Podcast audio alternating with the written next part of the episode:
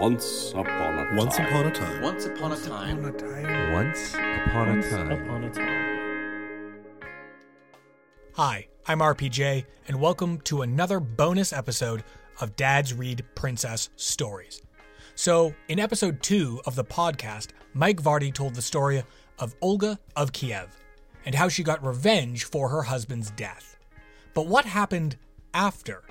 Today, on this bonus episode, we are going to take a look at the life of Olga after she got her revenge. From her work keeping the state together to her conversion to Christianity. But first, who is Olga? Olga of Kiev, also known in Old Norse as Saint Helga, was a regent of Kievan Rus. Where and what is Kievan Rus, you might be asking right away? Well, it's a loose federation of East Slavic and Finnic peoples in Europe from the late 9th to mid 13th century. The modern nations of Belarus, Russia, and Ukraine all claim Kievan Rus as the cultural ancestors, with Belarus and Russia deriving their names from it. According to the Primary Chronicle, Olga was of Viking origin. The Primary Chronicle is going to come up a lot in this episode.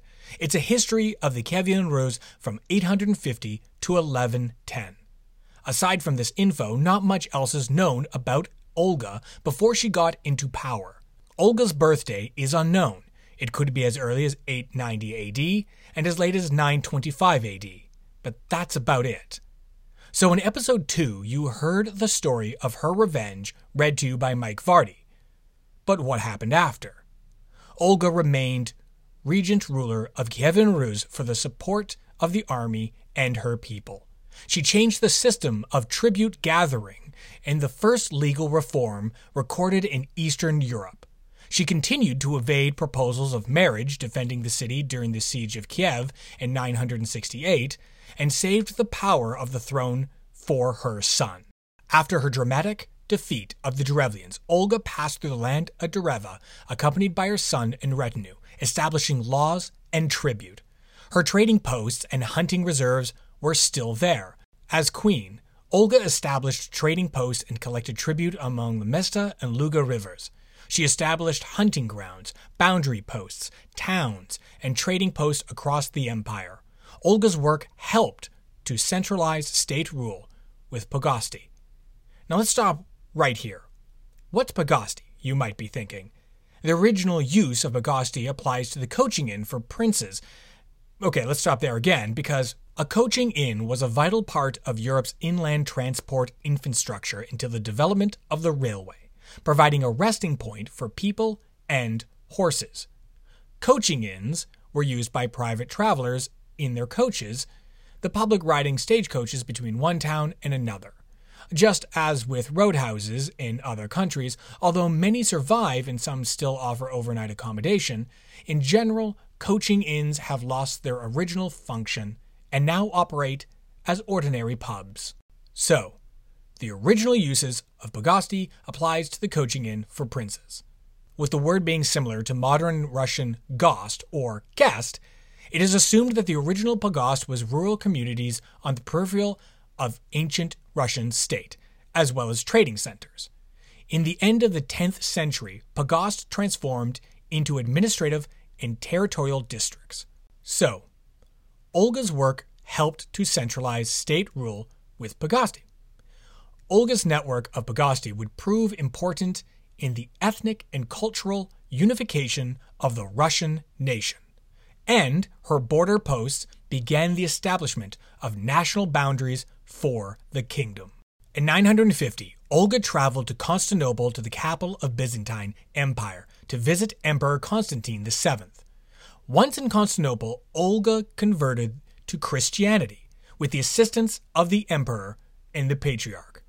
While the primary chronicle does not divulge Olga's motivation for her visit or conversion, it does go into great detail on the conversion's process, in which she was baptized and instructed in the ways of Christianity.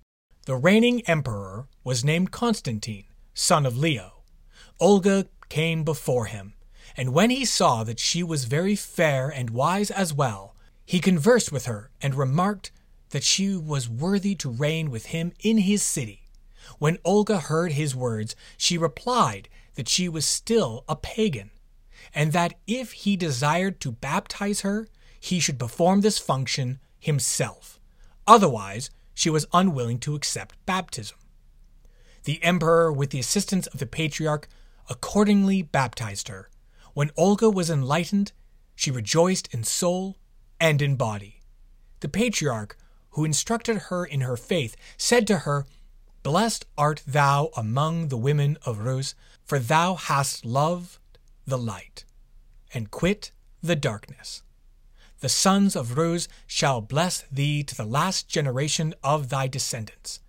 He taught her the doctrine of the church, and instructed her in prayer and fasting, and almsgiving, and in the maintenance of chastity. She bowed her head, and like a sponge absorbing water, she eagerly drank in his teachings. The princess bowed before the patriarch, saying, Through thy prayers, Holy Father, may I be preserved from the crafts and assaults of the devil. At her baptism, she was christened Helena, after the ancient empress, mother of Constantine the Great. The patriarch then blessed her and dismissed her. While the primary chronicles note that Olga was christened with the name Helena after the ancient saint Helena, some argue that Olga's baptismal name comes from the contemporary emperor's wife, Helena. The observation that Olga was worthy to reign with him in his city suggests that the emperor was interested in marrying her. While the chronicle explains Constantine's desire to take Olga as his wife as stemming from the fact that she was fair and wise as well, marrying Olga could certainly have helped him gain power over Rus. The chronicle recounts that Olga asked the emperor to baptize her, knowing that this baptismal sponsorship by the rules of spiritual kinship would make marriage between them a kind of spiritual incest. Though her desire to become Christian may have been genuine, this request was also a way for her to maintain political independence. After her baptism, the emperor summoned Olga and made known to her that he wished her to become his wife. But she replied, How can you marry me after yourself baptizing me and calling me your daughter? For among Christians, that is unlawful, as you yourself must know. Then the emperor said, Olga, you have outwitted me.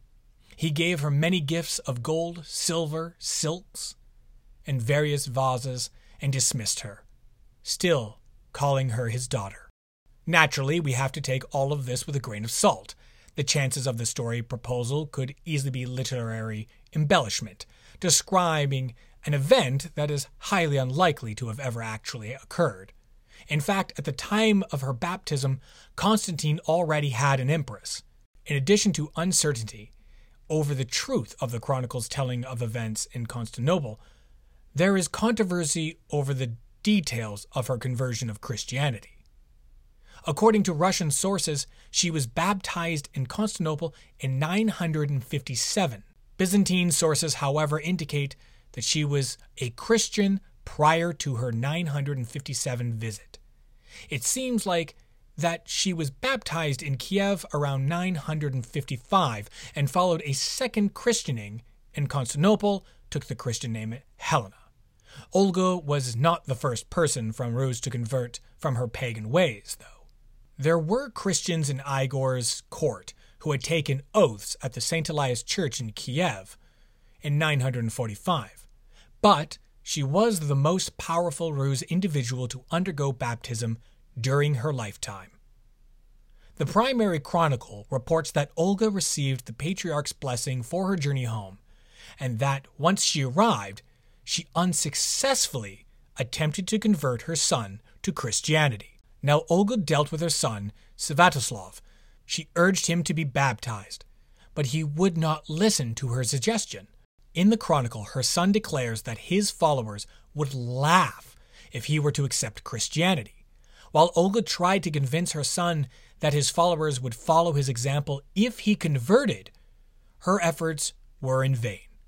However, her son did agree to not persecute those in his kingdom who did convert, which marked a crucial turning point for Christianity in the area. Despite the resistance of her people to Christianity, Olga built churches in Kiev and elsewhere. According to the primary chronicle, Olga died of illness in 969. Although he disapproved of his mother's Christian tradition, her son heeded Olga's request that her priest Gregory conduct a Christian funeral without the ritual pagan burial feast. Her tomb remained in Kiev for over two centuries, but was destroyed by the Mongolian armies of Batu Khan in 1240. At the time of her death, it seemed that Olga's attempt to make Kievan Rus a Christian territory had been a failure. Nonetheless, Olga's Christianizing mission would be brought to fruition by her grandson Vladimir, who officially adopted Christianity in 988. In 1547, nearly 600 years after her death, the Russian Orthodox Church named Olga a saint. Olga's feast day is on July 11th, the date of her death. In keeping with her own biography, she is the patron of widows and converts. Thank you for listening to this bonus episode about Olga of Kiev. We are now on most streaming services. You can find us on Spotify, Google Podcast, Apple Podcast, Stitcher, Radio Public, Overcast, just to name a few. If you have not already, please click the subscribe button so that you do not miss out on any future episodes. Leave us a review, all the kind words help. You can also follow us on Facebook and on Instagram at Dad's Read Princess Stories and on Twitter at Dad's Read. Follow us on all of those so that you can find out what stories are coming out next. I'm RPJ. Stay safe.